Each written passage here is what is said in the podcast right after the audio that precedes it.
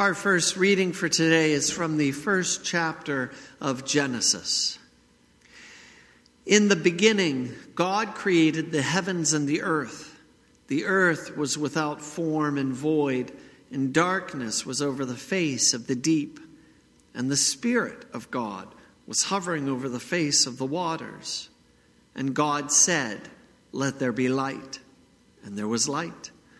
And God saw that the light was good and God separated the light from the darkness. God called the light day, and the darkness he called night. And there was evening, and there was morning, the first day. Our second reading is from the fifth chapter of Ephesians. Therefore, be imitators of God as beloved children, and walk in love, as Christ loved us and gave himself up for us a fragrant offering and sacrifice to God. For at one time you were darkness, but now you are light in the Lord. Walk as children of light. For the fruit of light is found in all that is good and right and true. And try to discern what is pleasing to the Lord. Take no part in the unfruitful works of darkness, but instead expose them. For it is shameful even to speak of the things that they do in secret. But when anything is exposed by the light, it becomes visible. For anything that becomes visible is light. Therefore it says, Awake, O sleeper, and arise from the dead, and Christ will shine on you. Our third reading is from the eighth chapter of John. Again, Jesus spoke to them, saying, I am the light of the world. Whoever follows me will not walk in darkness, but will have the light of life. So the Pharisees said to him, You are bearing witness about yourself. Your testimony is not true. Jesus answered, Even if I do bear witness about myself, my testimony is true, for I know where I came from and where I am going. But you do not know where I come from or where I am going. You judge according to the flesh. I judge no one. Yet even if I do judge, my judgment is true. For it is not I alone who judge, but I and the Father who sent me. In your law it is written that the testimony of two men is true. I am the one who bears witness about myself, and the Father who sent me bears witness about me. Grace, mercy, and peace to you from God our Father and our Lord Jesus Christ. Amen. Jesus told the Pharisees in our gospel reading today Whoever follows me will not walk in darkness, but will have the light of life. It was such a wonderful offer Jesus was giving. Follow him, and you will have life, a life that will light up this whole world.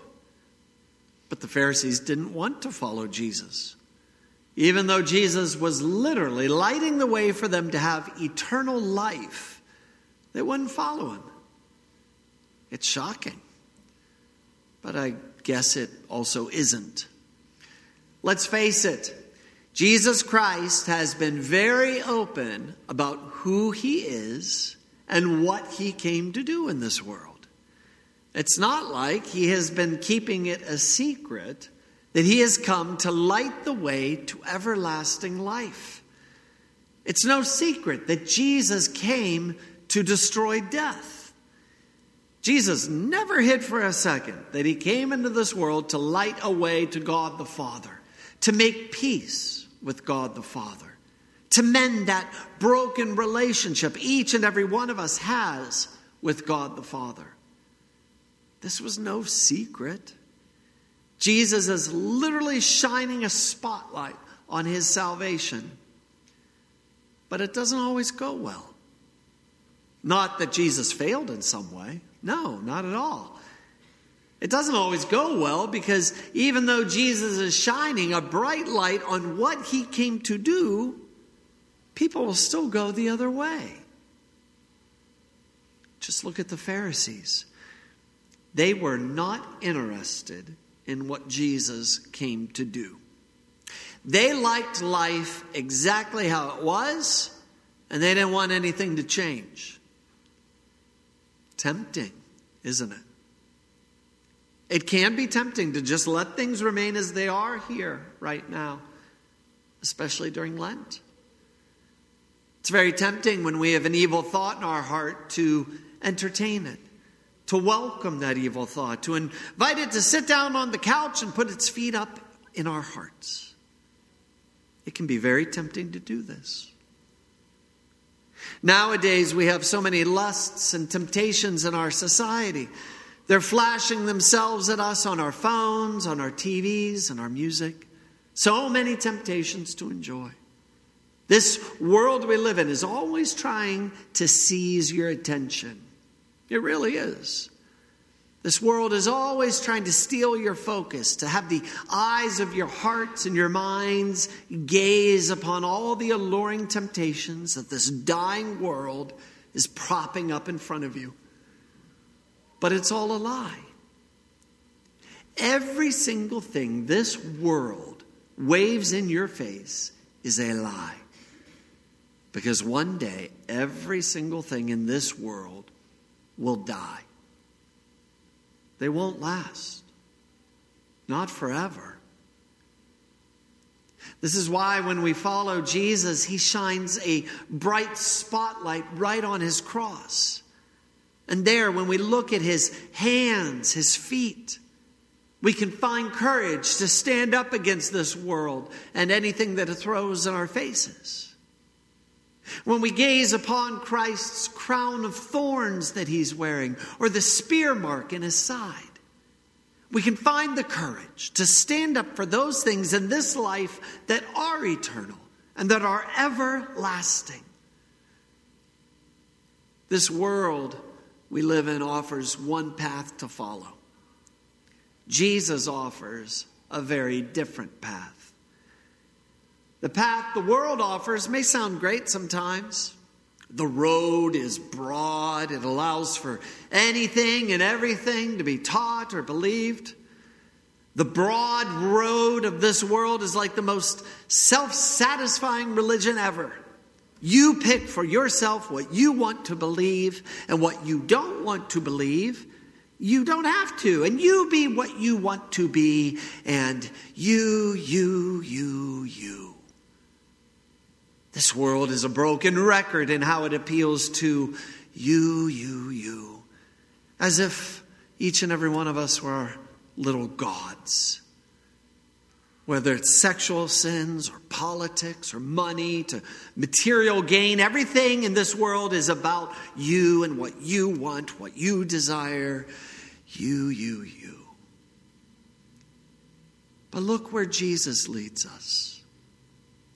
Like a spotlight, he lights a path that is not broad, a path that does not allow us to do whatever we want to do. Because frankly, we're mortal, we are not gods. Jesus' road is so much more narrow than this world's road. It is narrow like a laser beam and focuses in on that cross of Jesus Christ where we see what Jesus himself was willing to endure for each of us. The road of this world allows for anything and anyone, but on the cross, there's room for only one. There's only room for one to suffer, room for one to die. The cross has space for one to make amends between God, the Father, and us. The cross has room for one sacrifice for the forgiveness of all sins. And it's here at this cross where Jesus leads us, calls us, and welcomes us to be what we were truly made to be forgiven children of God. Jesus offered the Pharisees something today. He said, Whoever follows me will not walk in darkness, but will have the light of life. That's an amazing invitation. Jesus showed a bright light on the salvation he and he alone was going to bring. Now, there were some of the Pharisees who did take up this invitation and they followed Jesus. Most of them, though, sadly, did not. And the same is true today. Jesus has shined a bright light on the salvation he's offering. And it shines the brightest, maybe, when our lives are at their darkest.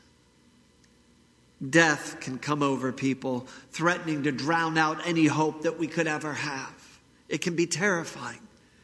But death does not have that power, not anymore. Look where Jesus leads us today and every day of our lives. He leads us back to his cross. And there, at his cross, we see Jesus dying. And we see Jesus hang for six hours.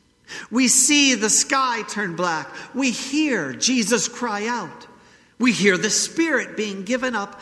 And then it is quiet. Jesus has died. That is where Jesus leads us to his death on the cross. But why? Why does he lead us there? Why lead us back to that rather morbid moment of his death? Because it is then, then at that moment, precisely that moment of Jesus' death, that Jesus has slammed the foot of his cross down on the serpent's head and crushed it forever destroying death itself for all of us. And Jesus did that not just for himself, he did that for you. He did that for me. He did that for every single person who has ever died in the faith so that we will all live again because death has been destroyed. Jesus did all of this for us so that when we go through death, and we will all go through death, we can be comforted. Because if Christ can go through death and come out into everlasting life, then so will you. You will. He gave you that promise when Jesus baptized you. Death will not be the end of you. Life will be our end and our new beginning. All thanks to Christ. Jesus said, Whoever follows me will not walk in darkness, but will have the light of life. Jesus, your words are true. Your words are so sure. Your words are certain. Grant that we may all believe them, that all of your promises may shower upon us continually, day after day, that we might continue to be held by you, to follow you in life, follow you through death, and follow you into life again. Amen. And now may the peace of our God, which surpasses our understanding, keep your hearts and your minds in Christ Jesus our Lord. Amen.